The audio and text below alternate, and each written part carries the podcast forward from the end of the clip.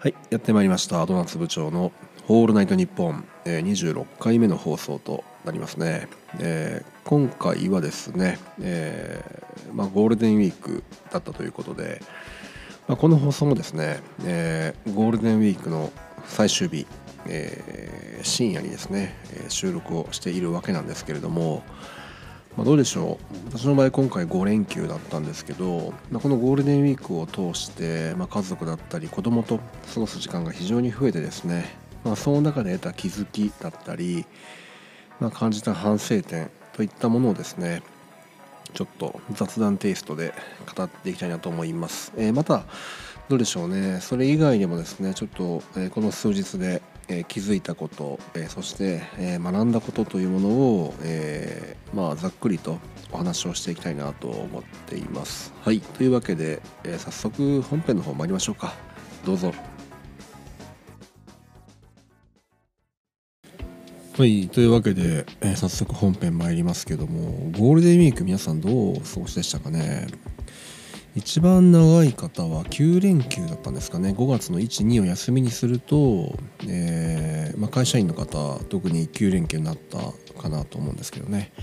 私の場合はあの12が、え、出勤だったものですから5連休ですね。はい。まあ5連休ということでいろんなとこ行きましたね。あのちょっと近所の、まあ、近所といってもちょっと車で10分ぐらいの場所にあるですね。あのちょっと比較的大きなあのピクニックだったりキャンプができる公園があるんですけど、まあ、そこに、えー、私の家族とあとは、えー、友人の家族とですね遊びに行きましたね。あのテントをちゃんと張って、まあ、中でお弁当食べるということをやりましたね。であとはそうですね。私の実家の方に、えー、一人娘を連れてですね、え初めてのこうお泊まりというか、まあ、自分と自分の娘と2人でですねあの実家に泊まるということをしましたね。あのそうですね自分の娘にとっても初めてのこうお泊まりということとあとはどうでしょうね私の親もですね非常に喜んでいて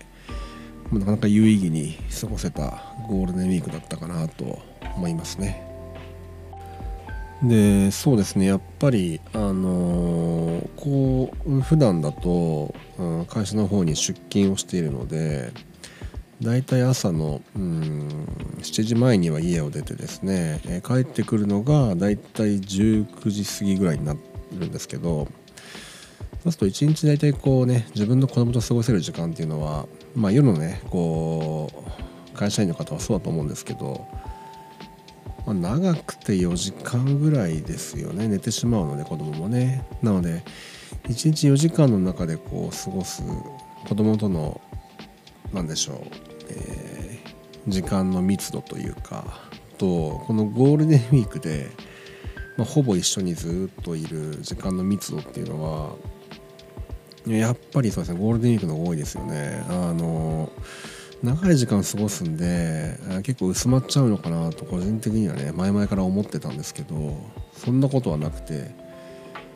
うんどうでしょうね。本当にこう普段できないような遊びだったりとかあとは普段行かないような場所にもですね、えー、いろいろ行けたかなと思いますね。でそんな中でやっぱ気づくのは子どもの成長の速さですよね。はい、あのいろんなことにこう興味を持って、えー、なんでしょうね。その物おじしないというか変なこうやっぱステレオタイプみたいなのはないのであのいちいちこう反応が面白いですよね。うん、で、まあ、そういった中でやっぱりこう子供と過ごす時間って非常に大事だなと思いましたね。このゴールデンウィークで感じた子どもの成長だったりうーんそうですね。子供ってすごいんだなっていうこういう発見を日々どうでしょうね。この平日の中で、まあ、どれほどこう体感できただろうかということを考えるとですねやっぱりこの半年ぐらい振り返ってみるとうーんそんなにこう多くなかったなという気がするんですよね。まなのでやっぱりですねこう本業そして、え家族の時間そして、えこの NFT を、え楽しむ時間そして NFT に捧げる時間ですね。はい。まあ、そういったものをこうちゃんともうちょっとですねこう自分の中でしっかりと、え、スケジュールを立てるのかルールをもう一度見直すのかということをしなきゃいかんなと思いましたね。はい。まあ、これはねその NFT の活動を、えー、の時間を短縮するとか活動を縮小していくということでは全くなくて逆ですねむしろ。あのどんどんこうやっぱり時間を時間とうんあとはどうでしょう。まあ頭の中にこうあるメモリーがあるとするとそのキャッシュメモリーっていうのをどんどんやっぱりそっちにシフトしていきたいんですよね。使えるメモリを増やしていきたいということを考えるとどうでしょうねやっぱり今までのこう過ごし方ではやっぱり土地つかずになってしまう可能性があるなというのを感じましたのでちょっとこれはですね早急に、え、私の中でも変えていきたいなということを思っています。まあ、ということでこれがですねゴールデンウィークで、えー、子供と非常に密な時間を過ごすことで感じた私なりの気づきとそして反省点というところですね。まあ、実際あれですよねあのクリエイター活動に本当に力入れながらかつ本業もしつつ、えー、子育てもやっているちょっと諸先輩方にこの辺りはアドバイスをぜひともいただきたいですねはいまあということで、まあ、以上はゴールデンウィークの振り返りですねで、まあ、ちょっとここからは本当にあの非常に雑談になってしまうんですけどふと思ったのがですねあの一つあってあのインターフェースってすごい大事だなっていう話なんですよね。まあ、何言ってんのってかもしれないんですけどえー、っと寝室にですねあの、まあ、ホームシアタープロジェクターがついてるわけなんですけど、まあ、そのプロジェクターがあのこのゴールデンウィーク中にですねあの、まあ、ファームウェアですかねファームウェアのアップデートが走ったわけですね。なので、えーと、見ようとして電源を入れたのはいいんですけどその、えー、最新のバージョンの、えー、ダウンロードインストールですかね。インストールと、まあ、アップデート作業が終わるまではこうなんでしょう。あの機械が動かないわけですよね。はい。でまあ、自分の本当に子供とですね一緒に何か見ようと思って寝室に入って、まあ、そのファームウェアのアップデートが走ったわけですね。で、えー、っと当然まだ子供うちの子はですねあの字が読めないので、ま、何が起こってるかっていうのはよくわからないですよね。なんか変な画面になってるっていうのをしきりに叫んでたんですけど。でしばらくこうダウンロードだったりアップデート作業が進んでいくとあのプログレスバーっていう要はあの左から右にですねこうバーが伸びていくじゃないですか。でバーが右までいっぱいになると完了しますよっていう。まああれですね。よく見るあれです、あれプログレスバーっていうんですけどまあその、えーと、プログレスバーを見てですねだいたい進捗がその80%ぐらいになった時にうちの子がですねふとあもうじき終わるねって言ったんですよ。であの何でしょうね。確かにその進捗度合い何パーセントっていう数字があったりとかまもなく終了しますっていう言葉がそのプログレスバーの上下には書いてあるわけなんですけど当然そこは読めないわけですよね。なんですけどあのプログレスバーのこの左から右に進んでいくというシンプルなこの作りとおそらく右までいっぱいに行ったら何かあるんじゃないかっていうこの仕様ですよねまあそこがやっぱりあのインターフェースの素晴らしいところでこの言語によるコミュニケーションができないあの子供に対してもですねあのプログレスバーっていうのはあ一目でそれをちゃんと言い表してるんだなっていうのを実感したわけですね。でこれってあの非常にまあ当たり前のことだと思うんですけどただとはいえあのとんでもなく素晴らしいことでその言語がわからない相手にも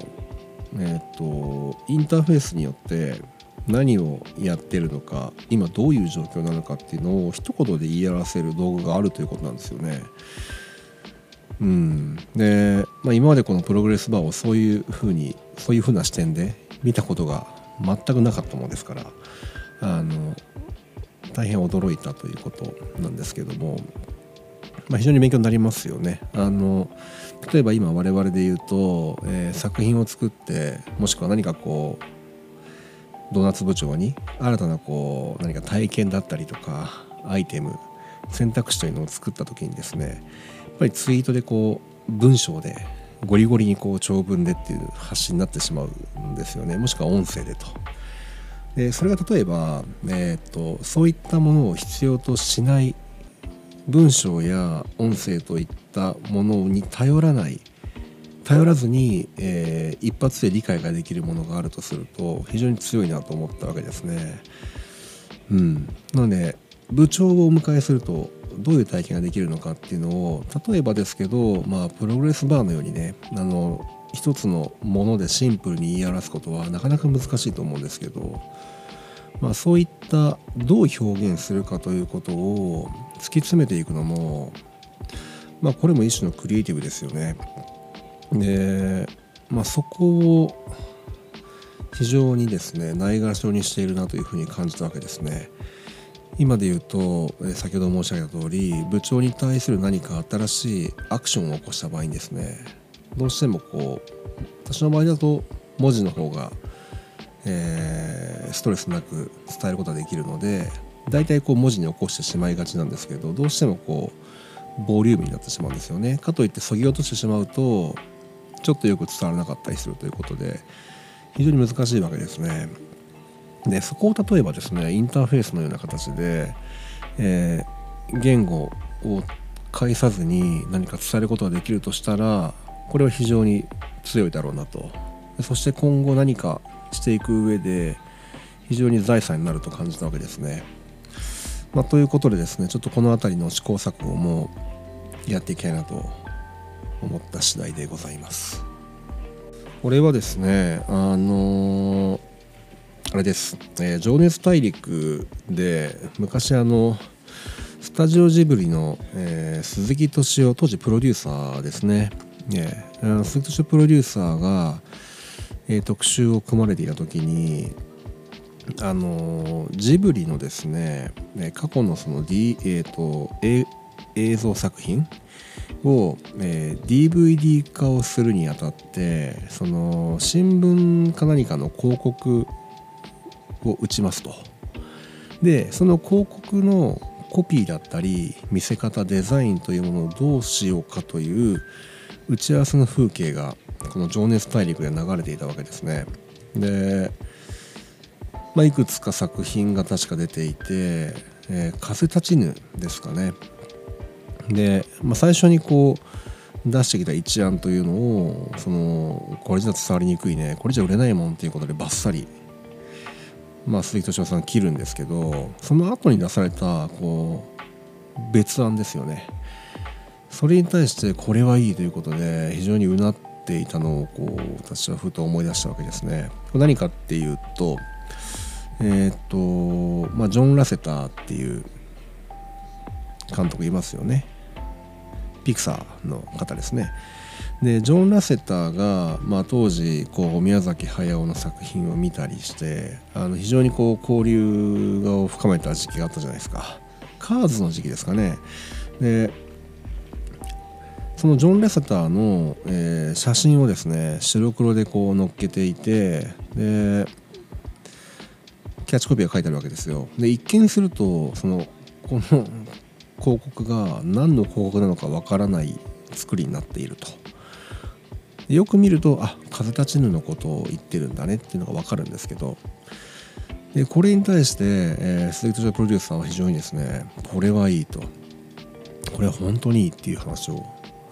うなりながら言うわけですよね。でまあそのですね、えー、鈴木敏夫さんの言葉を当時借りるのであれば、えーまあ、その広告の良さというものをこう表現しているわけですね。うんとまあ、今というのはそのものをねこうここが優れているとかここがいいという形でこうアピールをすることで、えー、買ってくださいというものが、まあ、広告になっていると。でその買ってください買ってくださいというものに、まあ、皆さん疲れているんじゃないかなということなんですよね。でなので、えー、先ほど言ったあの一見するとジョン・ラセターしか映っていない何の広告かわからないようなこの「風立ちぬ」の広告というのが、まあ、逆にですねこう売らんかなというものを、え、隠しているということであの非常にですねその消費者の心理とマッチするんじゃないかということを、まあ、当時おっしゃっていたような気がするんですけど、うん、なんとなくわかるような気もしますよね。はい、でやっぱりこれが先ほどのあのプログレスバーの話にもどっか通ずるものがあると思っていてあのー、どうしてもねこうアピールしたいこと伝えたいことっていうのを文字に起こしたり音声にすることで、えー、なんかねこう情報がやっぱり多くなってしまうんですよね。でそれが受け取り手が受け取りきれないほどの情報になっているんじゃないかなということを、まあ、私は過去のツイートを見ながらですね改めて思ったわけですね。でこれ多分こんなに一気に詰め込んでも伝わらないよね、まあ、そもそも読まないよねっていう。まあ非常に反省点ではあるんですよね。あのどうしても伝えたいことがあるといっぱい書いてしまう癖があるので、はい、まあライターとしての悲しさがですよね、えーまあ、そこをねいかに引き算していくかっていうところを本当は大事にしなきゃいけないんですけど、はい。まあ、そういうことで、えーっぱりねこう受け取り手が何を望んでいるかそして、えー、どういう気持ちでそれを見ているのかっていう視点が、まあ、ちょっと抜けていたかなという、まあ、そういうことを感じたわけですね。まあ、なので、えー、気づいた方いるかもしれないんですけどこのゴールデンウィークって私あの割とあまりツイートしてないんですよね。まあ、というのもその、まあ、こういった気づきを経てですねまあいろいろ過去のツイートを、えー、見返すという作業を実はしていてですねなかなかこうつぶやいたとしても1日1ツイートぐらいだったんじゃないかなと思いますね。えー、なのでまああのゴールデンウィーク満喫してるんだなと思った方も当然いると思うんですけどあの当然満喫はしたんですけどもまあそういうですねちょっと私なりのこう反省点だったりまあ、すぐにはこう答えが出ないような、えー、試行錯誤を伴うような新しい問題というものをこう見つけることができたということなんですね。まあ、ということでですね、あのー、もう一度繰り返しますけれども、えー、今回のこのゴールデンウィークを通して得た反省点そして気づきというものが3つあります。一つは、えー、子どもの成長非常に早いなということで、えー、ちょっとですねあの時間の使い方というものを、えー、もう一度見直すことで、えー、子供と、ね、大切な時間を過ごすということも、え、力を入れていきたいなということが一つ、え、2つ目が、え、インターフェースについてですよね。あのプログレスバーに見られるような、え、言語や音声といった、え、コミュニケーションを必要としないような、え、伝え方。まあ、そこよりも早くこうコミュニケーションが取れるような、えー、何か見せ方というものを、えー、ちょっと模索していきたいなということが一つ、えー、そして最後ですね、えーまあ、情熱大陸の話も出ましたけど、まあ、受け手がですね、まあ、どう捉えるのか、えー、そして、えー、それを見ている人が、えー、そのこちらが提示する情報見せ方に対してどう感じるのかという視点ですね、まあ、その受け手の視点というものをもう一度考えて、えー、発信をしなきゃいけないということですね。この3つがですねあの今回ゴールデンウィークの中で気づいたこととなります、まあ、どれも、えー、なかなかですねあのすぐに、えー、明確な答えがあるわけではないんですけれどもじっくりと、えー、頭を使って取り組んでいきたいと思います。はいというわけでちょっとね長くなりましたけれども、えー本日私の個人の、え気づきということで、え雑談をさせていただきました、え最後までご清聴ありがとうございましたではまた。